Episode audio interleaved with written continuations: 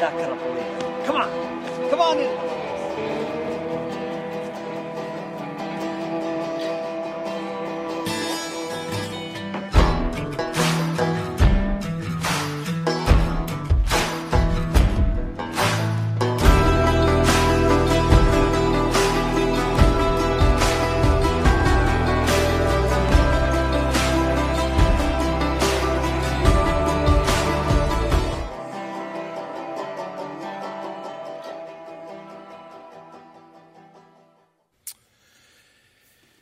If you're observant of these little videos at the beginning of each of the weeks of this series, you'll notice that they all emphasize a different vantage point, a different perspective from three of the three different characters. I am so excited about this series.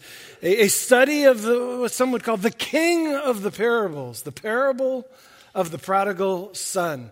I will confess, though I love them all, this one stands out in my heart as the one that has most transformed and continues to transform my life. And I've never done a three week. You say, Jeff, haven't you preached the prodigal son? Of course, but only one week, you know, on the whole parable.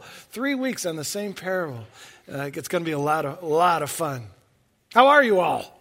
It's good to see everybody. Uh, Happy New Year to you. I hope you had a wonderful break, really enjoyed uh, some time with family. Uh, I, I, did actually this week. I got to go skiing with my son Jake. Uh, as it turned out, my daughters were unable to join, so my wife and the girls stayed home while Jake and I went out to Colorado to join my parents and, and skied for a few days, and we just had a riot.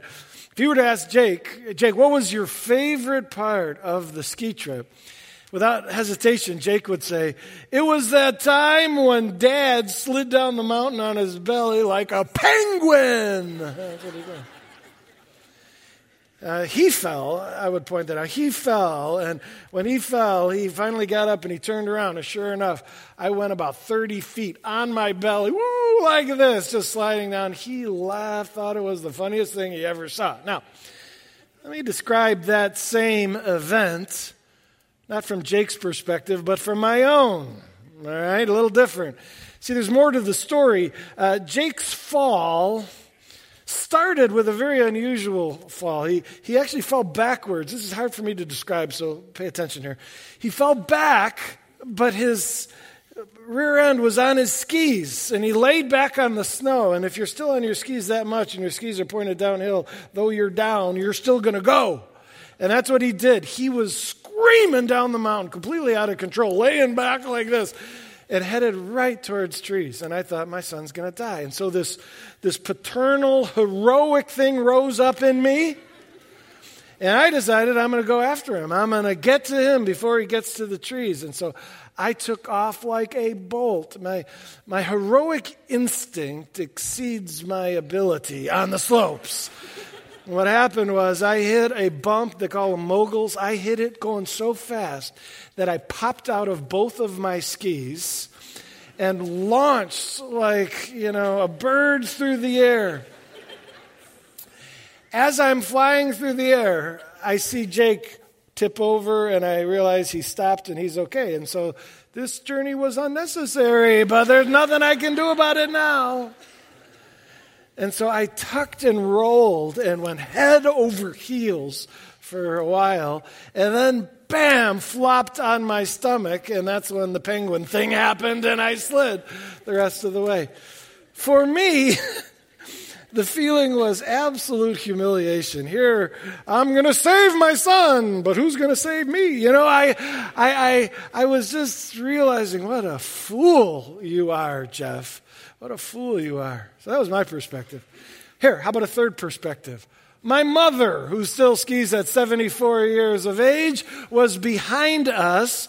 And my mom, oh, she just looked and she saw skis go flying everywhere, poles, and she saw me rolling head over heels. And my mom was terrified, convinced I was going to die. My mom had pure terror in her heart as she watched what she believed to be the demise of her oldest son. And so one thinks it's hilarious, penguin man. The other thinks it's humiliating, failure, failure, savior. And the other thinks it's horrible, my son's going to die. Who's right? Well, they all are. From different vantage points, we're able to see different aspects of the same event. And that's how this series is going to work. The prodigal son is such a rich story. As we take time to view the story from the eyes of the father this week, and then through the eyes of the son next week, and then through the eyes of the older brother the third week, we will understand the parable. We will understand the concept of grace. Really, that's what it's all about, is grace. Do you know about grace? It's at the core of the, the Christian experience, and it has the power to utterly transform our lives. And we're going to learn and we're going to experience more about grace than we ever have before. I can't wait. So we should probably start with the perspective of the Father found in Luke 15. Now, the Father, let me remind you, symbolizes God the Father in this story. And so, really, this is trying to get into the heart of God. How does God see it? How does God experience it? What does God feel? You ready for a journey into the heart of God? Let's do it. Luke 15. If you're wanting to read along in the Bible in your CPAC, you'll find that on page 1048. 1048. Luke 15, verse 11. Jesus continued There was a man who had two sons.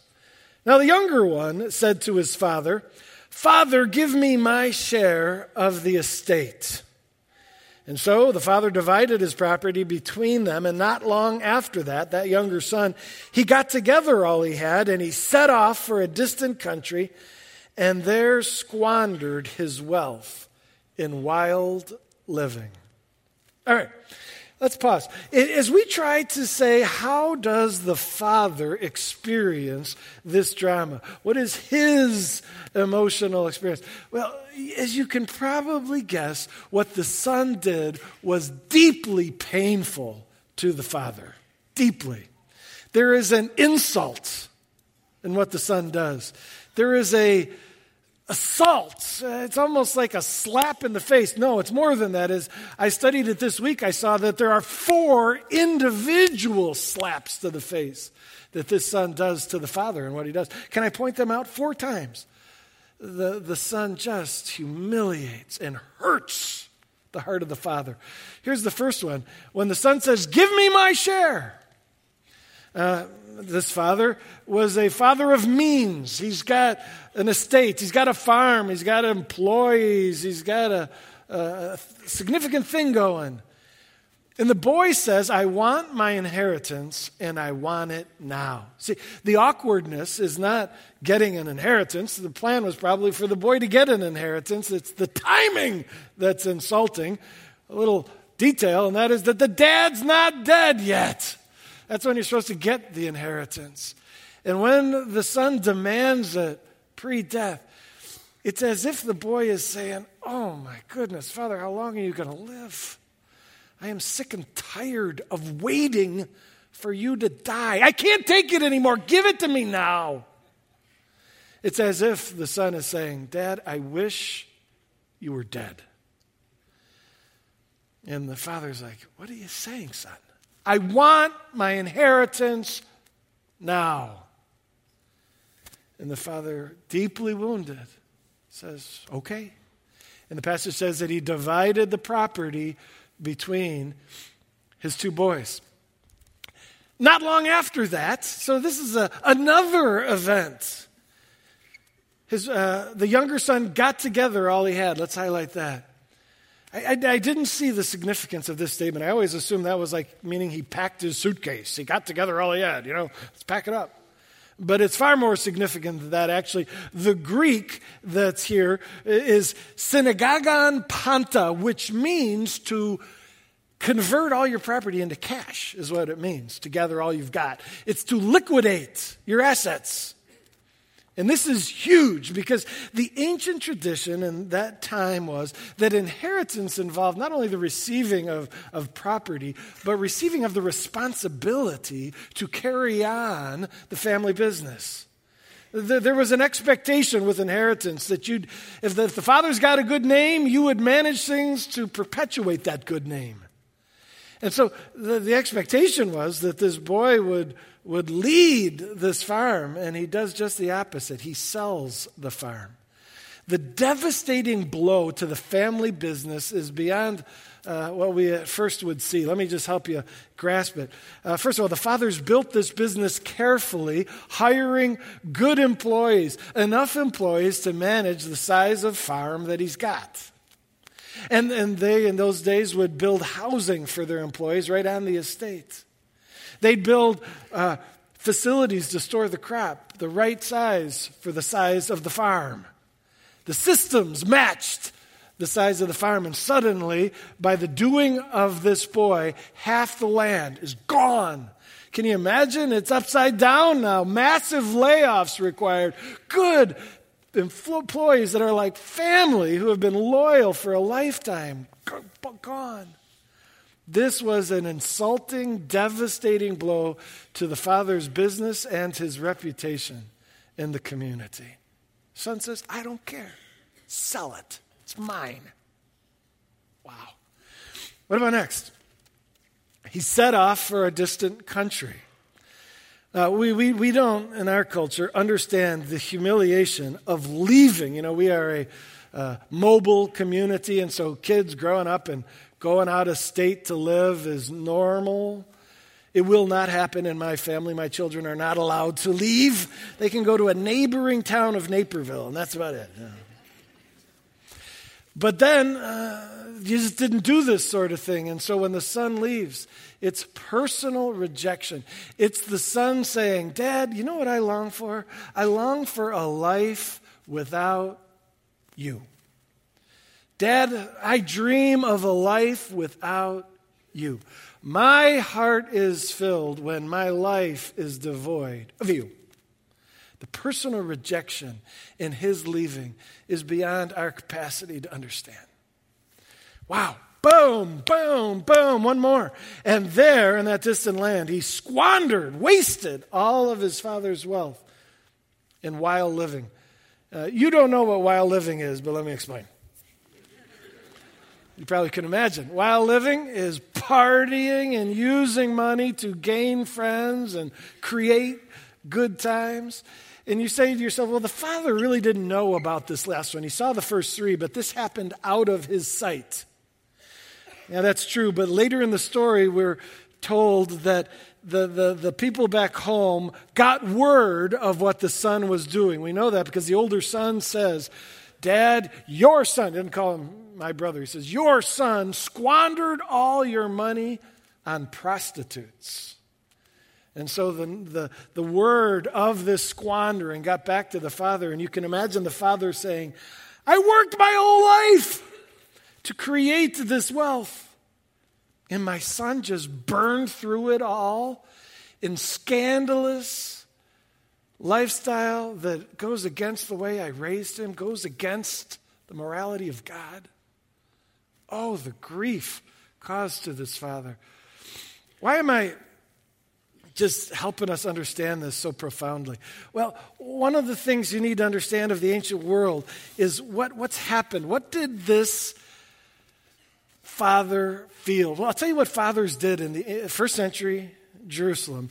They would do a little ceremony, a, a, a statement, if you will, a, a, prop demonstration, where they would take a, a jug, a clay jug, and when a son dishonored the family name, when a son rejected the, the father in such a humiliating, humiliating way as this, and it happened, they would do something called the, the kazaza. The kazaza is where they took the pot, and the father would hold a hammer, and he'd look at the boy who had dishonored the family name, and he would smash the clay jar and he would smash it to symbolize the broken state of their relationship.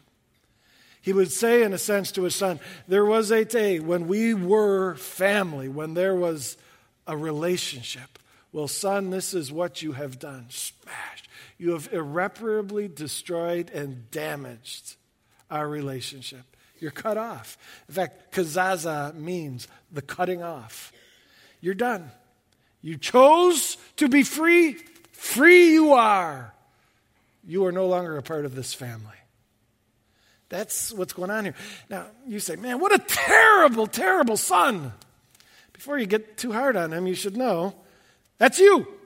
As you try to relate to this story, we are, if the, the Father's like God the Father, we are like the Son. And you say, I've never done such despicable things.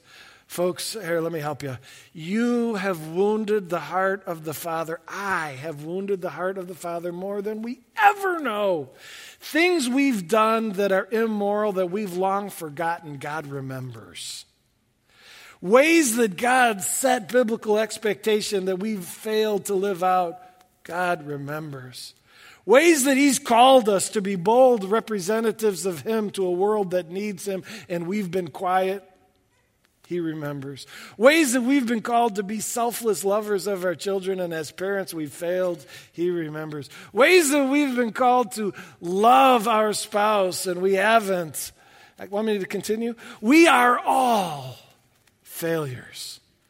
We are deserving of the kazaza, the breaking, and God saying, We're done. You shattered the relationship, you rebelled. Now, this is getting real personal, real quick. Shall we continue? It says that, verse 14, after the son in this distant land, after he had spent everything, he just burned through it all. There was a severe famine in that whole country, and the son began to be in need. And so he actually went out and hired himself to a citizen of that country who sent him to his fields to feed pigs. The boy longed to fill his stomach with the pods that the pigs were eating, but no one gave him anything. Oh my. Folks, uh, this is so desperate. Let, let me just help you see what's going on here. The, for a while, uh, is always the case, you know, we say, oh, I'm going to go have fun, I'm going to go rebel, and there's joy for a season in sin, but eventually that season will pass. And, and the, the true folly of rebellion will become evident. And that's what happens with this boy. He burns through all of his money. All those friends who were by his side when he was rich are now gone, saying, Hey, bud, we're out of here. And he finds himself so desperate that he needs a job. Times are hard, the economy is bust. And so the only job he can find is feeding pigs. And to you, that may not sound so bad, but to a Jewish kid, that was the most unthinkable job. Pigs were avoided as the disgusting, unclean animal. They didn't eat pork, still don't, Jews. And so feeding pigs was like the worst job imaginable. He's being paid, but apparently the pay is so pathetic, there's not even enough to buy enough food for him. And so he is still so hungry that he longs to eat the pods the pigs are eating. Pig slop. In fact, I, I, discovered that the carob tree pod is what they fed pigs there in those days. And the carob tree pod is indigestible to human beings, though edible to a pig. And so the boy is longing for that which is not even food. I mean, that's how bad he is. And in this place of absolute brokenness, he comes to his senses. Look at verse 17. When he came to his senses, he said, Can I just pause? Sometimes we got to hit rock bottom before we wake up and see the folly of our ways. And that's what's going on with this boy. He's like, I don't need my father. I'm going to find life. I'm going to live. Woohoo! I don't care who I hurt or what I do to my father's heart. I'm going for it. And all of a sudden, what he's done becomes clear to him. And in his tears, he comes to his senses and he says, Oh no, I've done a terrible thing. Terrible thing. When he came to his senses, look what he says. How many of my father's hired servants have food to spare? And here I am starving to death. I know what I'm going to do. I'm going to set out. I'm going to go back to my father, and I'll say to him, Father, I've sinned against heaven, and I've sinned against you. That's I've, I've sinned against God. I've sinned against you. I am no longer worthy to be called your son, but would you make me one of your hired servants? He knows of the kazaza. He knows that he's destroyed the familial relationship with the father, but he says to himself, maybe my dad will just hire me. Maybe if I promise to work hard, I can get a job. And so he says, It's a long shot, but I got to give it a try. And so verse 20 says, When he got up, he went to his father. Can you imagine that long walk back to his hometown, down those roads, uh, apparently, he was barefoot. Later on, it'll say he needs sandals. So he's so poor. He's barefoot. You can imagine his clothes are tattered and torn and hasn't washed them in months, hasn't washed himself in months, smells like pig. And as he walks down this road, look what happens. It says, While he was still a long way off, his father saw him. All right, now we're getting there. Folks, this is the, the moment that we've been looking at. The, the, the, the boy is just in a state of utter humiliation, and as he nervously approaches his father's estate, he looks down the driveway to the house, and I imagine the father looking out the window, and they make eye contact. Here, we're going to just, what would, what's the father going to do? We, we've been after the perspective of the father. What is the father's heart towards really disgusting, rebellious kids? What is expected?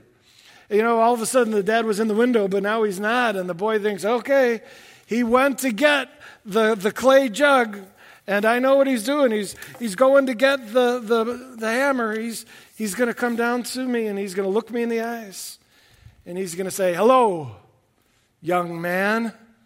You know what you've done. Get out of here. We had a relationship. You destroyed it. You made your will known. You made your bed, son. Now you got to lie in it. Turn around. Be on your way. Go back to where you came from. That's what you'd expect. But that is not what we see. As we continue in the passage, we find these unbelievable words. It says, But while he was still a long way off and his father saw him, his father was filled with compassion for him. He ran to his son, threw his arms around him, and kissed him. Can I try to help you make this come alive? Uh, this father uh, goes out of the window, but it's not to go get the jar, it's to burst out of the door. And he takes off running. You got to know that in that ancient culture, men didn't run. Running was undignified. Children ran. Running was child's play. A dignified man would always walk slowly. Running required them to lift up their robe, expose their legs, which they just didn't do. This dad doesn't care. My boy! And like a crazy man, he is running down the street. And what does the passage say? Wraps his arms around his boy. Imagine him lifting him up and spinning him around my boy.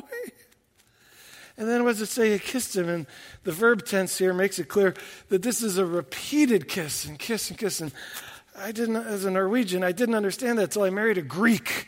And I, I, now have been infused in the Mediterranean world. And these Greek aunts grab me by the side of the head and they kiss both cheeks again and again. And I thought it was weird. And now I love it. And that's what's going on here. This dad is saying, My son, I love my son. I love you, son. Really? That's what the father does? Really? That's what the father does. But you say, the boy doesn't deserve that. Oh, you are so right on that point. That's why it's called grace. In fact, let me put up grace here. Grace is God's unmerited favor. It's a foreign dynamic to us. It's scandalous. It's shocking. Grace is not deserved. Favor means God's uh, love and God's blessing and God's goodness on behalf of people who don't deserve it.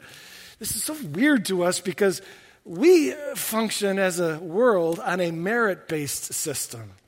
You get love and blessing when you do well and deserve it, right? I mean, it starts in school. Little kids learn that if I can do uh, good in my class, my homework, I'll get good grades and I'll get praise. If I do poorly, just the opposite.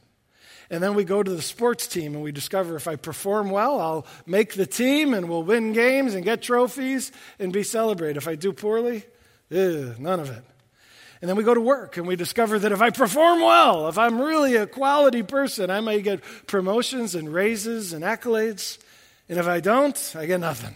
Lose my job. And that's just the way that our world operates. Even people, as we relate to them, we, we say, if I'm a wonderful person, if I'm beautiful, if I have beauty that wins them, or if I treat them exceptionally well, then they will like me. And if I don't, they won't. And when we turn to God, because we've been just uh, saturated in a merit based system, we assume that if I'm a quality individual, if I do things okay, pretty well, God's really going to like me. And if I fail, ugh. And it doesn't work that way. God's love is from a different planet. It's not merit based. You know, again, in our love, the lover loves the beloved because of beauty in the beloved. In God's system, the lover loves the unlovable. And you say, if there's no beauty to woo the love, why, where, why is the love come? It's because of the character of the lover. The explanation for the love of God, the grace, the unmerited favor of God, is an understanding of God's very unique nature. The Bible says God is love. What that means is there's something about him that is naturally capable of adoring the unworthy one. This is unlike our dynamics we've experienced in life. And I think that's so hard, why it's so hard sometimes for us to enjoy God's love for us, is because we're like, I don't love myself. I disgust myself. Why would I think otherwise when God's looking at me? I think I disgust Him. And we assume what God's heart is like rather than turning to the book and saying, Lord, what is your heart like towards those like me?